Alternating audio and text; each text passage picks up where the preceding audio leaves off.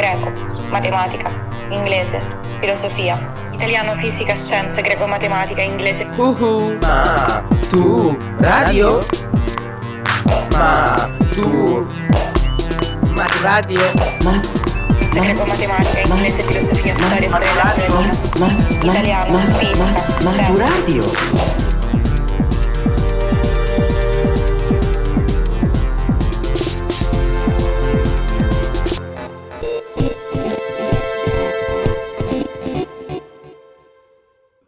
Podcast di inglese per l'esame di maturità letto da Valentina Carnelutti. The Modernist Novel, James Joyce. James Joyce. I've put in so many enigmas and puzzles that I will keep the professors busy for centuries arguing over what I meant, and that's the only way of ensuring one's immortality. James Joyce. Difficult, important, unreadable. James Joyce was one of the most important writers writers of the 20th century. A writer's writer is an expression used to describe authors who are read and appreciated mainly by other writers, but who very often remain obscure to the common reader. James Joyce's writing is famous for being difficult. He is known as the big, serious writer who wrote long intellectual books only few can really understand. Joyce's masterpiece, the 1,000 page long novel Ulysses, appears on every list of the greatest books of all time. In one of her most iconic images, Marilyn Monroe was photographed reading the book at a children's playground. It's the novel every serious reader will pretend to love to prove they are, in fact, serious readers. And yet, incredibly, few people have actually read it. How is this possible? To understand the life and works of the Irish novelist James Joyce, we must go beyond the cliches of his reputation and explore the rich, weird world of his writing for ourselves. We will discover a writer who was a serious intellectual, but who was also really loved to make silly and often very vulgar jokes. Joyce was definitely a modernist author who revolutionized literature and aesthetics, but he decided to set all his books in Dublin, his childhood city, describing the very ordinary people he grew up with. In his writing, past and present, tradition and innovation live together and strive to find an almost impossible balance.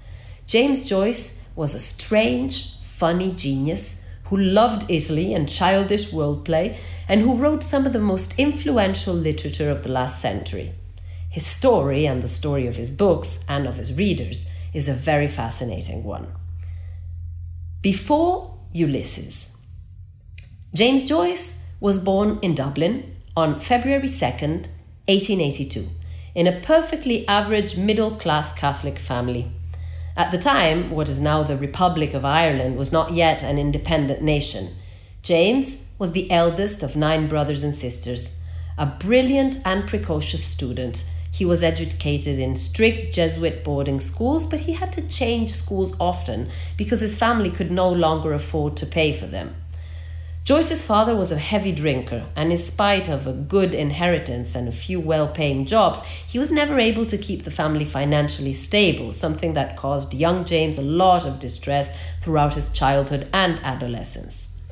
In 1904, soon after James completed his education at University College Dublin at the age of 22, he met the love of his life, Nora Barnacle, whom he would later marry and move to continental Europe with, first to Trieste, then to Paris and Zurich.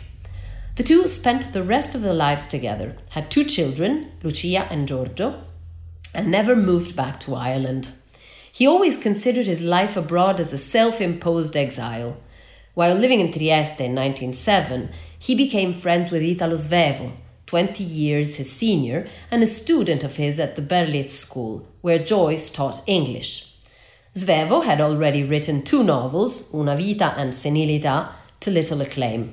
Joyce encouraged his friend to pursue his writing career nonetheless, and Svevo finally went on to write his masterpiece, La coscienza di Zeno. Joyce partly modeled the character of Leopold Bloom on Italo Svevo. Although he spent all of his adult life in Italy, Switzerland, and France, the literary imagination of James Joyce never left his native Dublin.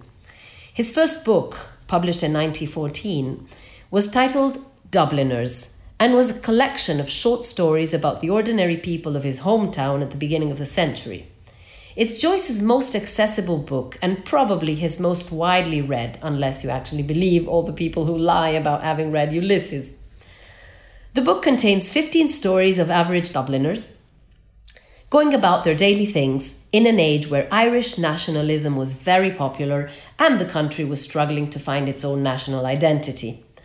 The stories are filled with a sense of longing and unfulfilled potential, with protagonists who feel trapped in a city that is peripheral and unimportant and in the shadow of English cultural life, but at the same time are proud of Irish history and culture. They dream of leaving, but they never do. They want to achieve greatness, but they don't take any active step towards it. It's a familiar world of people who have dreams of success and escape, but those dreams are never strong enough to come true. It's perhaps this sense of failed ambition, frail longing, and sheer paralysis in modern city life that makes the book still so successful with readers to this day. The story of the Dubliners are particularly famous for Joyce's first use of the technique of the epiphany, a moment, usually toward the end of a story, in which a character experiences a life changing revelation of self understanding. The epiphany is a life changing experience that does not come from the outside, but that is fully located within the character's mind, similar to what Virginia Woolf, who by the way didn't think much of Joyce's writing and especially hated Ulysses, called moments of being. The Epiphany reflects Joyce's interest in what goes on inside the mind, with our thoughts and feelings and the strange, complicated way we experience the world. The Epiphany is there in the story Eveline, when a young man is planning to escape from Dublin with a sailor but eventually decides against it. It's there in A Little Cloud, the story of an unsuccessful young writer full of literary ambitions and frustration who feels that his baby son has replaced him at the center of his wife's affections. Joyce's second book, A Portrait of the Artist as a Young Man, was published in 1916. It is a complete rewriting of a novel, Stephen Hero, that Joyce had been trying to write for many years an autobiographical story about the childhood of a brilliant student at a Jesuit school in Dublin. In a portrait of the artist as a young man, Joyce introduces the character of Stephen Dedalus, an alter ego of the writer himself, who will later be a prominent character in Ulysses. Many characters from Dubliners will also appear in Ulysses. In this respect, James Joyce's universe is quite big and complex, very much like the so called expanded universe of famous comics and film sagas. Speaking of cinema, let's not forget that Joyce returned to Dublin in 1909 to launch the first ever Irish film theatre, the Volta, which unfortunately didn't last long. But now, back to A Portrait of the Artist as a Young Man. The novel follows the life of young Stephen Dedalus, that is, of course, Joyce himself, from his early childhood all the way to his university years, and ends with his epiphanic realization that Ireland is too backward and provincial for his intellectual ambitions, and that he needs to leave in order to finally become an artist. Two strong themes emerge as prevalent in the personal growth of young Dedalus his relationship with religion and his ultimate decision to abandon Catholicism, and his theories about art and aesthetics, which he explains in long philosophical conversations about the work of Thomas Aquinas. A Portrait of the Artist as a Young Man is in many ways a classic Bildungsroman.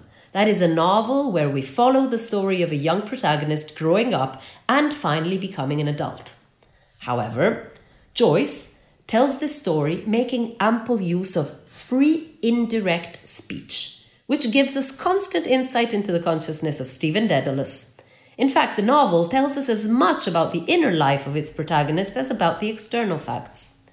Yet, For all the seriousness of its themes, the novel is also very much a story of adolescence, full of the trials and pains of growing up, of fitting in at school and finding friends, of making our first decisions in life and learning to be ourselves. Here is a famous quote at the end of a portrait I will tell you what I will do and what I will not do. I will not serve that in which I no longer believe whether it calls itself my home, my fatherland, or my church. And I will try to express myself in some mode of life or art as freely as I can and as wholly as I can, using for my defense the only arms I allow myself to use silence, exile, and cunning. Remember what we said at the beginning about Joyce's self imposed exile?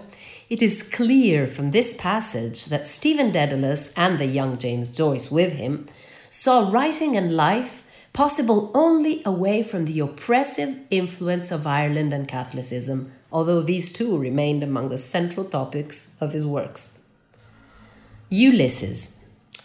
So, what is this mysterious book, Ulysses, that everybody pretends to love but very few have actually read? Well, Ulysses is a novel published in 1922.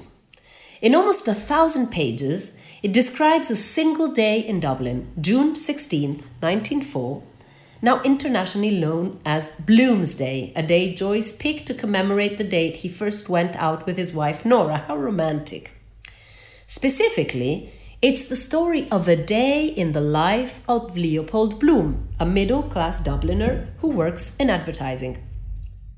Without a real conventional plot, the book is structured on the model of Homer's Odyssey. So, like the Odyssey, starts with the Telemachy, the books about Odysseus' son Telemachus traveling around Greece in search for his father.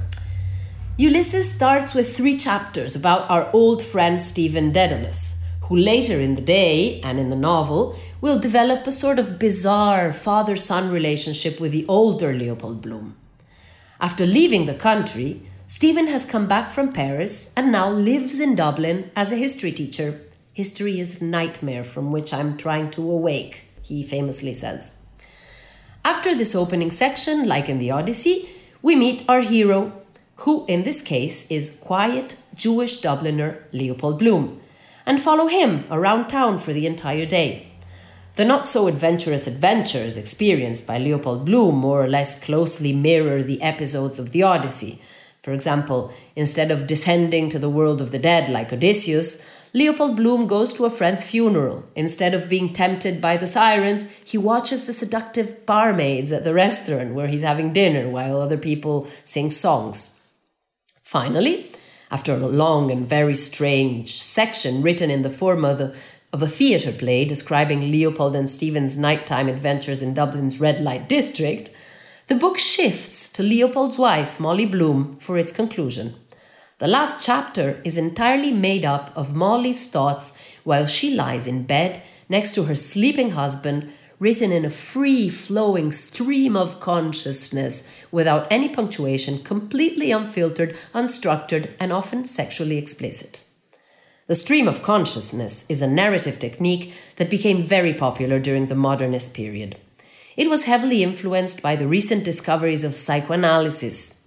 The stream of consciousness presents the reader with the apparently seamless flow of thoughts and feelings of the character. Other 20th century writers who made large use of the stream of consciousness are Virginia Woolf and Marcel Proust. So, why is Ulysses so important? What makes it one of the most celebrated literary works of all time in spite of its often very difficult prose? Why shouldn't we actually read it?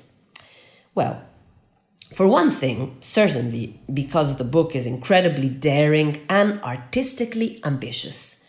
It plays with the literary form of the novel, making ample use of parody and pastiche, mixing conventional third person narration, passages in the first person, entire sections of stream of consciousness. Stephen Dedalus has one too early on in the Proteus chapter, and it has even an entire chapter written as a play.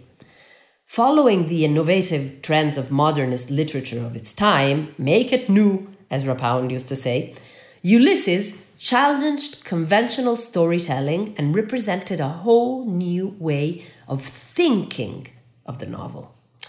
In addition to this, Joyce's prose had a radically new way of presenting the inner life of his characters.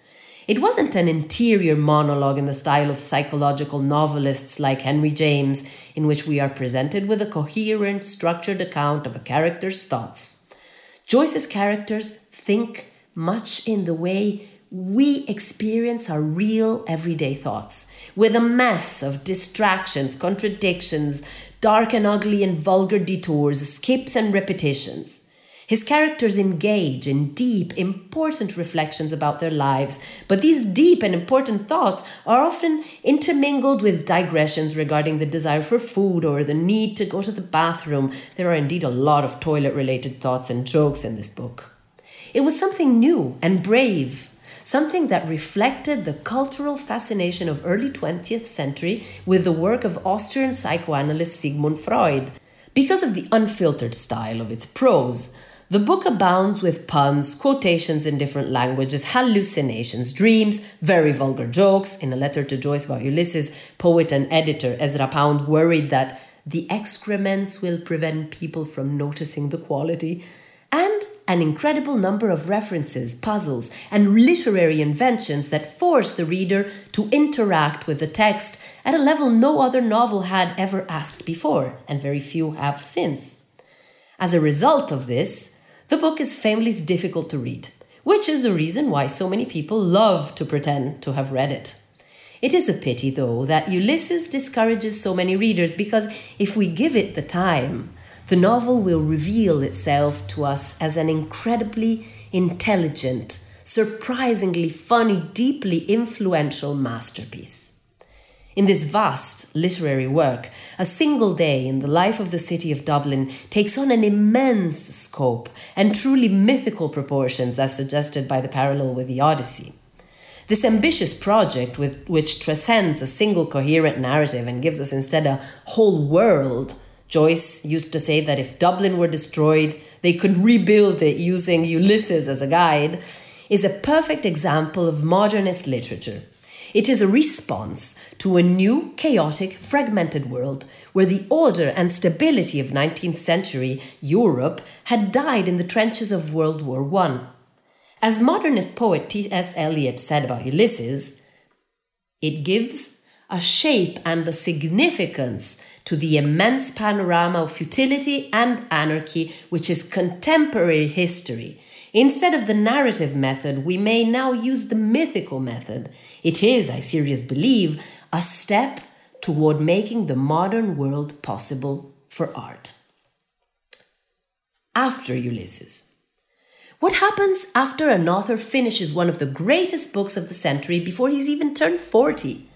For over a year after the publication of Ulysses, on the day of his 40th birthday, the answer for James Joyce was he stops writing entirely. Not a page, not a word of fiction for a whole year. He was done.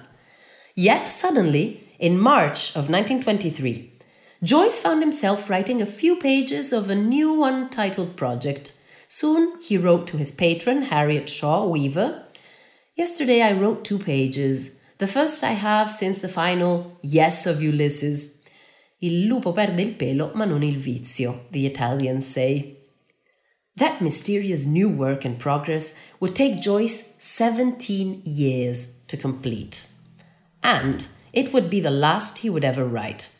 Its final product, Finnegans Wake, was finally published in 1939, just two years before Joyce died in Zurich after the complications of a perforated ulcer. If Ulysses was a very challenging book to read, Finnegans Wake is nearly impossible. After 80 years from its publication, critics still don't fully agree about what the actually story being told is. As a very broad summary, Finnegans Wake tells the story of the Earwicker family as it deals with a vague and unspecified rumor that threatens the reputation of the father, named HCE. Yet, it is quite likely for the reader to go through the whole novel without really understanding much more about the story than this.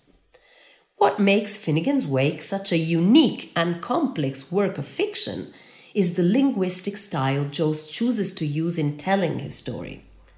If in Ulysses his prose would dive deep in the stream of waking consciousness of its characters, getting impressively close to the nature of human thought, Finnegan's Wake goes after an even harder, more elusive target, trying to portray the kind of thinking we do in dreams. Can we write a work of literature, Joyce seems to ask himself, that really sounds like the fragments of thoughts we experience while we sleep? What he tried to do, as he himself described it, was to reconstruct the nocturnal life of people. The result, as it's easy to imagine, is really hard to understand. Throughout the book, it's like language itself is sleeping and dreaming, and the words themselves change and mix with each other freely, creating a surreal English that borrows from a number of different languages and includes noises, an endless number of made up words, even neologisms still used to this day, like the word quark. Finnegan's Wake, Joyce's last incredibly ambitious project, was deeply influenced by the theories of Italian 18th century philosopher Giambattista Vico, who saw history as cyclical, characterized by corsi e ricorsi, cycles and counter cycles. Famously, Finnegan's Wake ends with a half a sentence and begins with the second half of that same sentence, so that in theory a reader could get to the end and just start over again in a constant cycle. Reading Joyce today. Few authors have left such a strong mark on their literary age as James Joyce. His work has influenced generations of writers after him, and especially the so called postmodern writers of the second half of the 20th century are deeply indebted to him. Yet, literary importance is not why we read writers. If we think we should read Joyce because his work is influential or significant or anything like that, we will never read him we will become one of those people who pretend they've read Ulysses because they think it makes them look cool. It seems that every age has a book like that. For a while, it was Thomas Pynchon's Gravity Ra- Gravity's Rainbow. Lately, it's more frequently David Foster Wallace's Infinite Jest. But that would be such a pity. The truth is that James Joyce has written some really great, really enjoyable books, and it's worth reading them because they're good, not because they make us sound smart. Few books have better captured that oppressive sense of living in a city in a peripheral country that thinks it's more important than it actually is than Dubliners. Don't we all have them? Those friends who seem always just ready to pack up and leave, who are just about to finish the masterpiece that will make them famous, who have a new commercial idea or a plan to climb up the social ladder to the upper class. Nobody portrays them better than Joyce because he knew them all so well. As for a portrait of the artist as a young man, Stephen Dedalus' story will be very familiar to any young person with artistic ambitions. It is a masterfully told story about growing up in a very religious environment and starting to crave something different. And if we really want to give Joyce a chance to astonish us, we could even pick up Ulysses, a truly wonderful book. Yes, it's very difficult, and yes, it takes forever to read, and it demands a lot of attention from us, yes. But it's also brilliant, very funny, really weird, and full of things we wouldn't expect to find there. And if we like thinking of what literature can do, Ulysses is a book that dared to push its limits farther than anybody had ever gone before. Maturadio è un progetto di podcast didattici per la maturità promosso dal Ministero dell'Istruzione con la collaborazione di Treccani e di Radio 3. Ideazione di Cristian Raimo. La sigla di Maturadio è di Teo Teardo.